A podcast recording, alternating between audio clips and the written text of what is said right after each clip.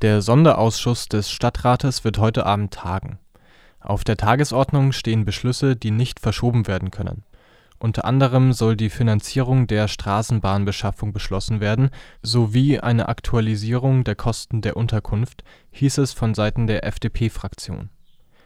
Der Untersuchungsausschuss soll während der Krise eine minimale demokratische Beteiligung erhalten.